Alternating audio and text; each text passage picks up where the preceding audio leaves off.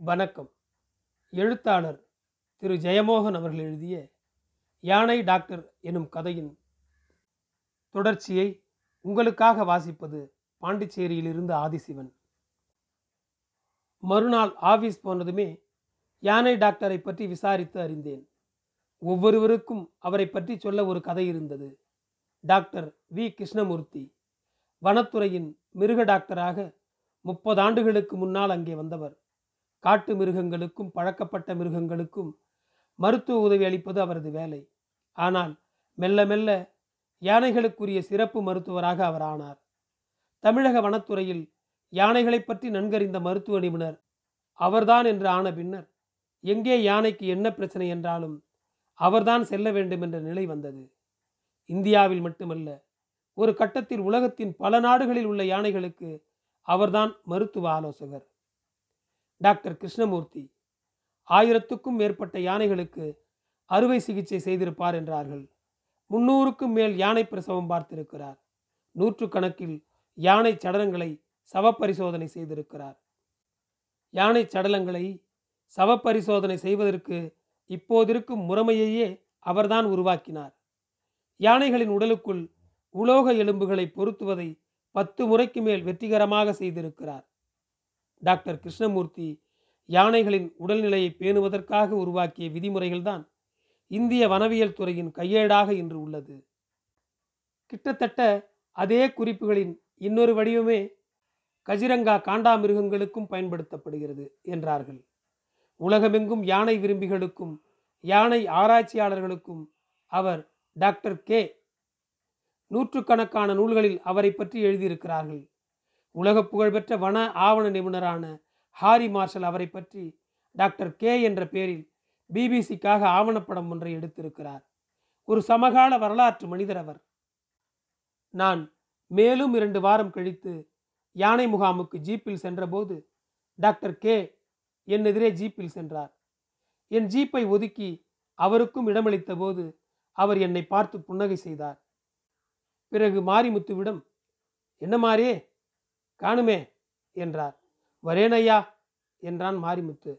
வர்றச்ச இஞ்சி இருக்குன்னா கொண்டு வா என்றார். மீண்டும் என்னை நோக்கி சிரித்து விட்டு சென்றார். மீசை இல்லாத நீள்வாட்டு முகம் முன்னெற்றியும் வழுக்கையும் ஒன்றாக இணைந்திருக்க இருபக்கமும் அடர்த்தியான நரைமயிர் கற்றைகள் எடுப்பான மூக்கு உற்சாகமான சிறுவனின் கண்கள் காதுகளில் முடி நீட்டிக்கொண்டிருந்தது சிறிய வாய்க்கு இருபக்கமும் ஆழமான கோடுகள் விழுந்து அவருக்கு ஒரு தீவிரத்தன்மையை அளித்தன. ஆனால் சிரிப்பு நேர்த்தியான பற்களுடன் பிரியமானதாக இருந்தது. அவர் சென்றுவிட்ட பின்னர்தான் அவருக்கு நான் வணக்கம் சொல்லவோ திரும்பி புன்னகை செய்யவோ இல்லை என்று உணர்ந்தேன். நாக்கை கடித்துக்கொண்டு ச்சே! என்றேன். சார்! என்றான் மாரிமுத்து. எறும்பு! என்றேன். ஆமாம் சார். பூ முழுக்க எறும்பா இருக்கு. மேலே விழுந்தால் நல்லாவே கடிச்சிரும். சின்ன எறும்பா இருந்தாலும் கடிச்ச இடம் தடிச்சிரும் சார். ஆமாம் சார். நான் பதினைந்து நாட்களாக அவரை பற்றி மட்டும்தான் நினைத்து கொண்டிருந்தேன். அவரை மனக்கண்ணில் மிக துல்லியமாக பார்த்து விட்டிருந்தேன். ஆனால் நேரில் சந்தித்தபோது என் பிரஞ்சை உதிர்ந்து விட்டது. புத்தகத்தில் இருக்கும் படம் சட்டென்று நம்மை நோக்கி புன்னகை புரிந்தது போன்ற அதிர்ச்சி. அவர் என்ன நினைத்திருப்பார்? சட்டப்படி நான் அவரை விட பெரிய அதிகாரி. அதிகார தோரணை என்று நினைத்திருப்பாரோ? புண்பட்டிருப்பாரோ? ஆனால் அதையெல்லாம் ஒரு பொருட்டாகவே நினைக்காதவர் என்று அவரது முகம் சொன்னது. மீண்டும் அவரை சந்திக்க வேண்டும். அவர் மேல் நான் கொண்டிருக்கும் மதிப்பை அவருக்கு சொல்ல வேண்டும் என நினைத்தேன். உண்மையில் உடனே ஜீப்பை திருப்பச் சொல்ல நாவெடுத்தேன். துணிவு வரவில்லை. அப்படியே மேலும் பத்து நாள் போயிற்று. அந்த ஒவ்வொரு நாளும் பலமுறை பல்வேறு சொற்களில் அவரிடம் மன்னிப்பு கேட்டுவிட்டு இருந்தேன். ஆனால் அவரை நேரில் சந்தித்து என்னால் பேச முடியுமென்றே தோன்றவில்லை. இருமுறை அவரது குடியிருப்புக்கு அருகே ஜீப்பிலேயே சென்றுவிட்டு திரும்பி வந்தேன். என்னுடைய தயக்கம் எதனால் என்று எனக்கே தெரியவில்லை. காட்டில் யானை டாக்டர் என்றால் அத்தனை பேருக்குமே பிரியமும் நெருக்கமும் தான் இருந்தன. பாதி பேர் அவரிடம்தான் காய்ச்சலுக்கும் காயங்களுக்கும் மருந்து வாங்கி கொண்டிருந்தார்கள். தினமும் காலை ஆதிவாசி கிழவிகள் கைகளில் புட்டிகளுடன் பழைய கம்பளிகளை போர்த்தி கொண்டு அவரது குடியிருப்புக்கு வந்து மருந்து வாங்கி செல்வதை பார்த்தேன். அவளுகளுக்கு ஒரு சீக்கும் கிடையாது சார். ஆணை டாக்டர் கொடுக்குற ரொட்டியையும் மாவு சீனியையும் திங்கிறதுக்காக போறாளுங்க ஆமாம் சார் என்றான் மாரிமுத்து. ஆஃபீஸ் கிளார்க் சண்முகம் உண்மைதான் சார். அவர் என்ன ஏதுன்னு கேட்பாரு இவளுக்கு கொஞ்ச நேரம் ஏதாவது பிளாக்கனை வச்சா அதை பொறுமையாக கேட்டு நல்லதாக நாலு வார்த்தை சொல்லுவார். அதுக்காக போராளுக என்றான். ஆனால் கைராசிக்காரர் அதை இல்லைன்னு சொல்ல முடியாது. எனக்கே கூட காலில் கட்டி வந்தப்ப அவர் தான் கீறி மருந்து போட்டு சரி பண்ணினார். எல்லாம் மாட்டு மருந்து சார் என்றான் மாரிமுத்து. யோ என்றேன். சண்முகம் உண்மைதான் சார். பெரும்பாலும் மனுஷனுக்கும் மிருகங்களுக்கும் ஒரே மருந்து தான். டாக்டர் டோஸ் குறைச்சி கொடுப்பாரு. சில சமயம் சும்மா தண்ணி ஊசியை போட்டு சுக்கு மிளகுன்னு ஏதாவது பச்சிலை கொடுத்து அனுப்பிடுவார். மாரிமுத்த ஆணை டாக்டர் ஆணைக்கே மருந்து கொடுக்குறாரு. அப்புறம் இத்தினோண்டு மனுஷ பயில கொடுக்கறதுக்கு என்ன? ஆணை பெருசா மனுஷன் பெருசா? ஆமாம் சார் என்றான். ஒரு முறை அவரது ஜீப் சாலையில் செல்ல ஊழியர் குடியிருப்பின் குழந்தைகள் ஆனலாக்டர் ஆனலாக்டர் என்று கூவியபடி ஜீப்புக்கு பின்னால் ஓடியதை கண்டேன். அவர் ஜீப்பை நிறுத்தி ஒவ்வொரு குழந்தையிடமாக ஏதோ கேட்க அவர்கள் வளைந்து நெளிந்து கண்களையும் நெற்றிகளையும் சுருக்கி ஒருவரோடொருவர் ஒட்டி கொண்டு பதில் சொன்னார்கள். நடுநடுவே கிளுகிழுவென்று சிரித்தார்கள். அவர் கிளம்பிச் செல்வது வரை ஜீப்பை அணைத்துவிட்டு அங்கேயே நின்று கவனித்த பின் நான் கிளம்பினேன். அவரது எளிமையும் அர்ப்பணிப்பும் பற்றிய சித்திரங்களே எனக்கு கிடைத்து கொண்டிருந்தன. ஆனால் அந்த சித்திரங்கள் தான் என்னை அவரை சந்திக்க விடாமல் செய்தன. நான் அறியாத ஒரு வரலாற்று காலகட்டத்தில் இருந்து கொண்டு அவர் என்னை பார்க்கிறார் என்று தோன்றுமோ?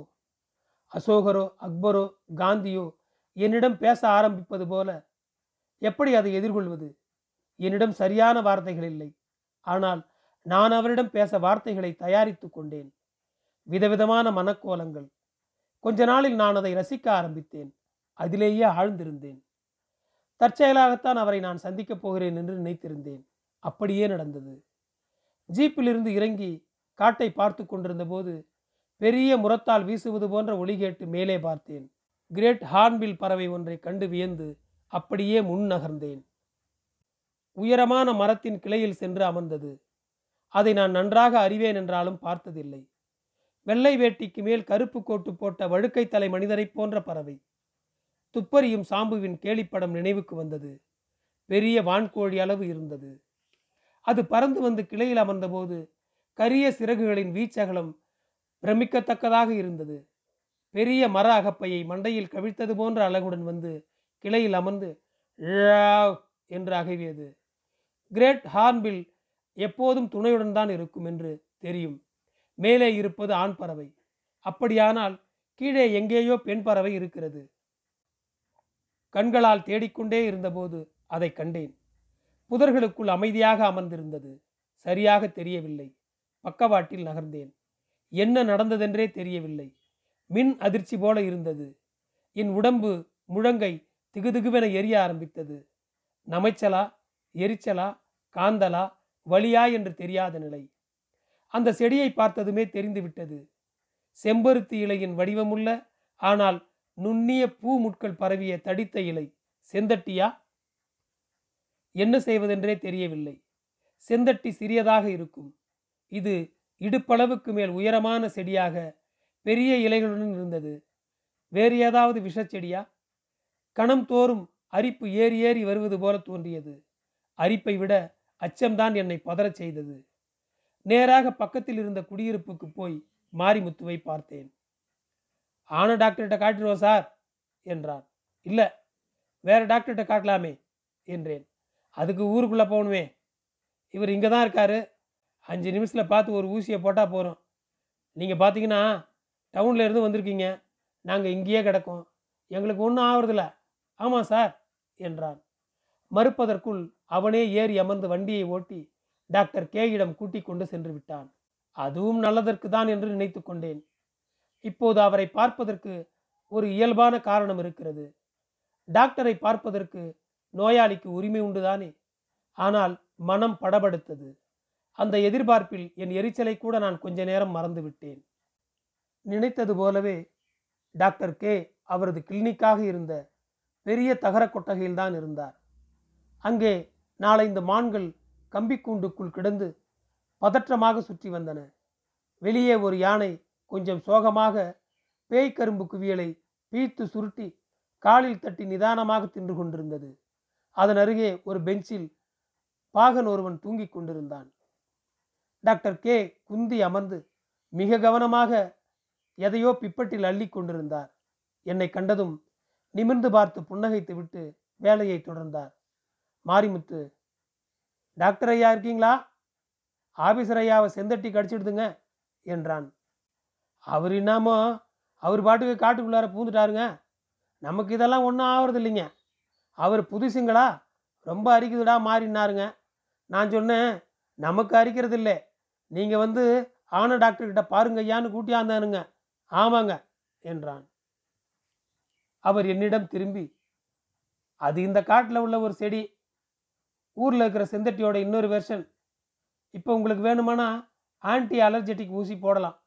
வேணுமானா ஐஸ் தண்ணியில் கழுவிண்டே இருக்கலாம். எப்படியும் ஒரு மணி நேரத்தில் சரியாக போயிடும். என்றபடி பிப்பட்டை ஒரு சிறிய குளிர்சாதன பெட்டிக்குள் வைத்து மூடிவிட்டு வந்து என் கையையும் இடுப்பையும் பார்த்தார். ஒன்றுமில்ல ஒரு மணி நேரத்தில் தீவிரம் போயிடும். நாளைக்கு சுத்தமாக சரியாயிடும். சொரிஞ்சிங்களா? ஆமா என்றேன். அவர் புன்னகை செய்தார். ஒன்று பண்ணுவோமா? சொரியாமல் இருக்க முயற்சி பண்ணுங்க. அரிக்கும். அந்த அரிப்பை கூர்ந்து கவனிங்க. என்ன நடக்குதுன்னு பார்த்துட்டே இருங்க. உங்கள் மனசு எதுக்காக இப்படி பதறி அடிக்குது? எதுக்காக உடனே இதை சரி பண்ணி ஆகணும்னு துடிக்கிறீங்க? எல்லாத்த பற்றியும் யோசிங்க. செஞ்சிடலாமா? ஊசி வேணா போடுறேன். இஃப் யூ இன்சிஸ்ட் என்றார். நான் இல்லை வேணாம். நான் கவனிக்கிறேன் என்றார். குட் என்ற பின் வாங்க டீ சாப்பிடலாம் என்றார். இந்த மான்களுக்கு என்ன? என்றேன். என்னமோ இன்ஃபெக்ஷன் அதான் பிடிச்சி கொண்டாட சொன்னேன். நாலஞ்சு நாளில் என்ன ஆகுதுன்னு பார்க்கலாம். இப்போ தான் சாம்பிள் எடுத்திருக்கேன். கோயம்புத்தூருக்கு அனுப்பி கல்ச்சர் பண்ணி பார்க்கணும். நீங்கள் தெக்கையா? என்றார். ஆமாம் திருநெல்வேலி பக்கம் நாங்குநேரி. எங்கள் அம்மாவுக்கு கூட பூர்வீகம் அங்கே தான் நவ திருப்பதிகளில் ஒன்று அங்கே உள்ள பெருமாளுக்கு கூட நல்ல பேர். இருங்க. மகர மகர நெடுங்குழை காதன் நான் தென் திருப்பேரை என்றேன். ஆமாம் போயிருக்கேளா? பல தடவை. நல்ல கோயில். எஸ் நல்ல அக்ரஹாரம் ஒன்று இருக்கு. பழமை அதிகம் மாறல. உட்காருங்கோ. அவர் எனக்கு டீ போட ஆரம்பித்தார். ஸ்டவ்வை பற்ற வைத்து கொண்டே வழிகளை கவனிக்கிறது ரொம்ப நல்ல பழக்கம். அதே மாதிரி தியானம் ஒன்றும் கிடையாது. நாம் யார்? நம்ம மனசும் புத்தியும் எப்படி ஃபங்க்ஷன் பண்ணுறது எல்லாத்தையும் வழி காட்டிடும். வழினா என்ன? சாதாரணமாக நாம் இருக்கிறத விட கொஞ்சம் வேறு மாதிரி இருக்கிற நிலமை. ஆனால் பழையபடி சாதாரணமாக ஆகணும்னு நம்ம மனசு போட்டு துடிக்குது. அதான் வழியில் இருக்கிற சிக்கலே. பாதி வழி வழியை கவனிக்க ஆரம்பித்தாலே போயிடும். வெல் டெஃபினெட்லி கடுமையான வழிகள் இருக்குது மனுஷன் ஒன்றும் பெரிய ஆள் இல்லை. இஸ் ஜஸ்ட் அனதர் அனிமல்னு காட்டுறது அந்த மாதிரி வழி தான் டீயுடன் அமர்ந்து கொண்டார். பால் இல்லாத டீ அத்தனை சுவையாக நான் குடித்ததில்லை. உண்மையிலே மனுஷன்தான் இருக்கிறதுலே வீக்கான மிருகம். மற்ற மிருகங்கள்லாம் நோயையும் வலியையும் பொறுத்துக்கிறதுல இருக்கிற கம்பீரத்தை பார்த்தா கண்ணில் தண்ணி வந்துடும். உயிர் போகிற வழி இருந்தாலும் யானை அலறாது துடிக்காது. கண் மட்டும் நல்லா சுருங்கி சுருங்கி இருக்கும். உடம்பு அங்கங்கே அதிரும். யானை சம்மதிச்சா அதுக்கு மயக்க மருந்தே கொடுக்காம சர்ஜரி பண்ணலாம். அந்த அளவுக்கு பொறுமையாக ஒத்துக்கிட்டு நிற்கும் என்ன ஒரு பீயிங் கடவுள் அவரோட நல்ல கிரியேட்டிவ் மூடில் படைச்சிருக்கார். அவர் யானையை பற்றிய பேச்சை எப்படியாவது நாலாவது வரியில் உள்ளே கொண்டு வந்து விடுவார் என பலர் சொல்லி கேள்விப்பட்டிருந்தேன். எனக்கு புன்னகை வந்தது. யானை மட்டும் இல்லை சிறுத்தை காட்டெருமை எல்லாமே அப்படித்தான். அவங்களுக்கு தெரியும் என்றார். நான் ஆமா பசுவுக்கு பிரசவம் ஆறதை பார்த்துருக்கேன். கண்ணை மட்டும் உருட்டிக்கிட்டு தலையை தாழ்த்தி நின்றுக்கிட்டு இருக்கோம். ஆமாம் அவங்களுக்கு தெரியும். அதுவும் வாழ்க்கை தான்னு மனுஷன்தான் அலறிடுவான். மருந்து எங்கே மாத்திரை எங்கன்னு பறக்கிறான். கைக்கு அகப்பட்டதை தின்னு அடுத்த நோயை வரவழைச்சிடுறான் man is a pathetic being நீங்கள் வாசிப்பேலா ஆமாம் என்றேன். யூ ஷுட் ரீட் காந்தி இந்த ஜெனரேஷனோட சிந்தனைகளை பாதிக்கக்கூடிய சக்தி உள்ள ஒரே திங்கர் அவர் தான் எல்லாத்த பற்றியும் ஒரிஜினலாக ஏதாவது சொல்லியிருப்பார் என்றார். என்னோட ஃபேவரட் காந்தியும் அரவிந்தரும் தான். அப்புறம் கைக்கு கிடைக்கிற எல்லாமே என்றபடி டீயை என்னிடம் கொடுத்தார். சட்டென்று எனக்கு உடல் உலுக்கியது. டீ கோப்பையை கையில் வைத்துக்கொள்ளவே தோன்றவில்லை. அதன் வெளிப்பக்கம் முழுக்க அழுக்காக இருப்பதை போல ஒரு கணம் கண்ணை மூடினால் புழுக்கள் நெளியும் பரப்பு. சி என்ன நினைப்பு இது? அவர் டாக்டர். மருந்துகளால் கை கழுவ தெரிந்தவர். மேலும் அவர் அந்த பிணச்சோதனை செய்து ஒரு மாதமாகப் போகிறது. இல்லை அவரது கை நகங்களின் இடுக்கில் அந்த அழுக்கு இருக்கலாம். என்ன நினைக்கிறேன்? என்னாயிற்று எனக்கு? பீங்கானில் இருந்த சிறு கரும் பொட்டை கையால் நெருடினேன். அதை வாய் நோக்கி கொண்டு செல்லவே முடியவில்லை. அதை அவர் கவனிக்கிறாரா? இது ஒரு மனநோய். இல்லை. இவருக்கு அருவருப்புகள் இல்லை. ஆகவே சற்று முன்கூட ஏதேனும் மிருகத்தின் நினத்தை நோண்டி இருப்பார் கை கழுவினாரா? ஆம் கழுவினார். ஆனால் சட்டென்று கண்ணை மூடிக்கொண்டு மொத்த டீயையும் வாயில் விட்டு விழுங்கிவிட்டேன். சூட்டில் தொண்டையும் உணவு குழாயும் எரிந்தன. Oh my! என்றார். Doctor K. ஆறிப்போச்சா? இன்னொன்று போடுறனே. நானே சூடாக குடிப்பேன். நீங்கள் எனக்கு மேலே இருக்கீங்க. அந்த டீ எனக்குள் சென்றதும் அது என் நரம்புகளில் படர்ந்ததும் என் உடலெங்கும் இன்னொரு எண்ணம் பரவியது. என்ன அருவருப்பு! என் உடம்புக்குள் அதே நினம்தான் இருக்கிறது. சளிகள் திரவங்கள் மலம் மூத்திரம். நானும் அதே போலத்தான். ஆனால் நீங்கள் அன்னைக்கு மயங்கி விழுந்துட்டீங்கல்ல? என்றார் டாக்டர் கே. ஆமாம் சார் என்று அவர் மனதை வாசிக்கும் வித்தையை உணர்ந்து வியந்தபடியே சொன்னேன்.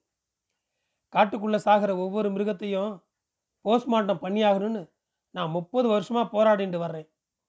எவ்வளவு அழுகின சடலமாக இருந்தாலும் பண்ணியாகணும். முன்னாடிலாம் அப்படி கிடையாது. சி இங்கே பெரிய மிருகங்க சாகிறதுல மூணுலே ஒன்று கொலை தான் மனுஷன் பண்ணுறது என்றார். முன்னாடிலாம் தொற்று நோயை கண்டுபிடிக்கிறதுக்குள்ள பாதி மிருகங்கள் செத்து அழிஞ்சிரும். நான் மெல்ல ரொம்ப அழுகி போனா என்றேன். ஏதாவது எவிடன்ஸ் கண்டிப்பாக இருக்கும். கண்டுபிடிக்கிறதுக்கு ஒரு மெத்தடாலஜி இருக்கு. ஐ ரோட் இட் தெரியும் டாக்டர் என்றேன். புழுக்களை பார்த்து பயந்துட்டாளா என்ன? என்றார். டாக்டர் கே புழுக்களை பார்த்தாலே பெரும்பாலானவர்களுக்கு பயம். அந்த பயம் எதுக்காகன்னு எப்பாவது கவனிச்சா அதை தாண்டி போயிடலாம். பயத்தையும் அருவறுப்பையும் சந்தேகத்தையும் திரும்பி நின்று கவனிச்சா போகிறோம் அப்படியே உதுந்துடும் நீங்கள் இங்கே கருப்பாக ஒரு புளியங்கொட்டை சைஸுக்கு ஒரு வண்டு இருக்கிறத பார்த்துருப்பேன். உங்கள் வீட்டுக்குள்ளே கூட அது இல்லாமல் இருக்காது என்றார். ஆமாம் அது கூட தான் வாழறதே. சோத்தில் கூட கிடக்கும். பார்த்து எடுத்து போட்டு சாப்பிடணும். டாக்டர் கே சிரித்து அந்த வண்டோட புழு தான் நீங்கள் பார்த்தது. வண்டு பெரிய ஆள் புழு கைக்குழந்தை கைக்குழந்தை மேலே என்ன அருவறுப்பு நான் மேலே பேச முடியாமல் அப்படியே அமர்ந்திருந்தேன்.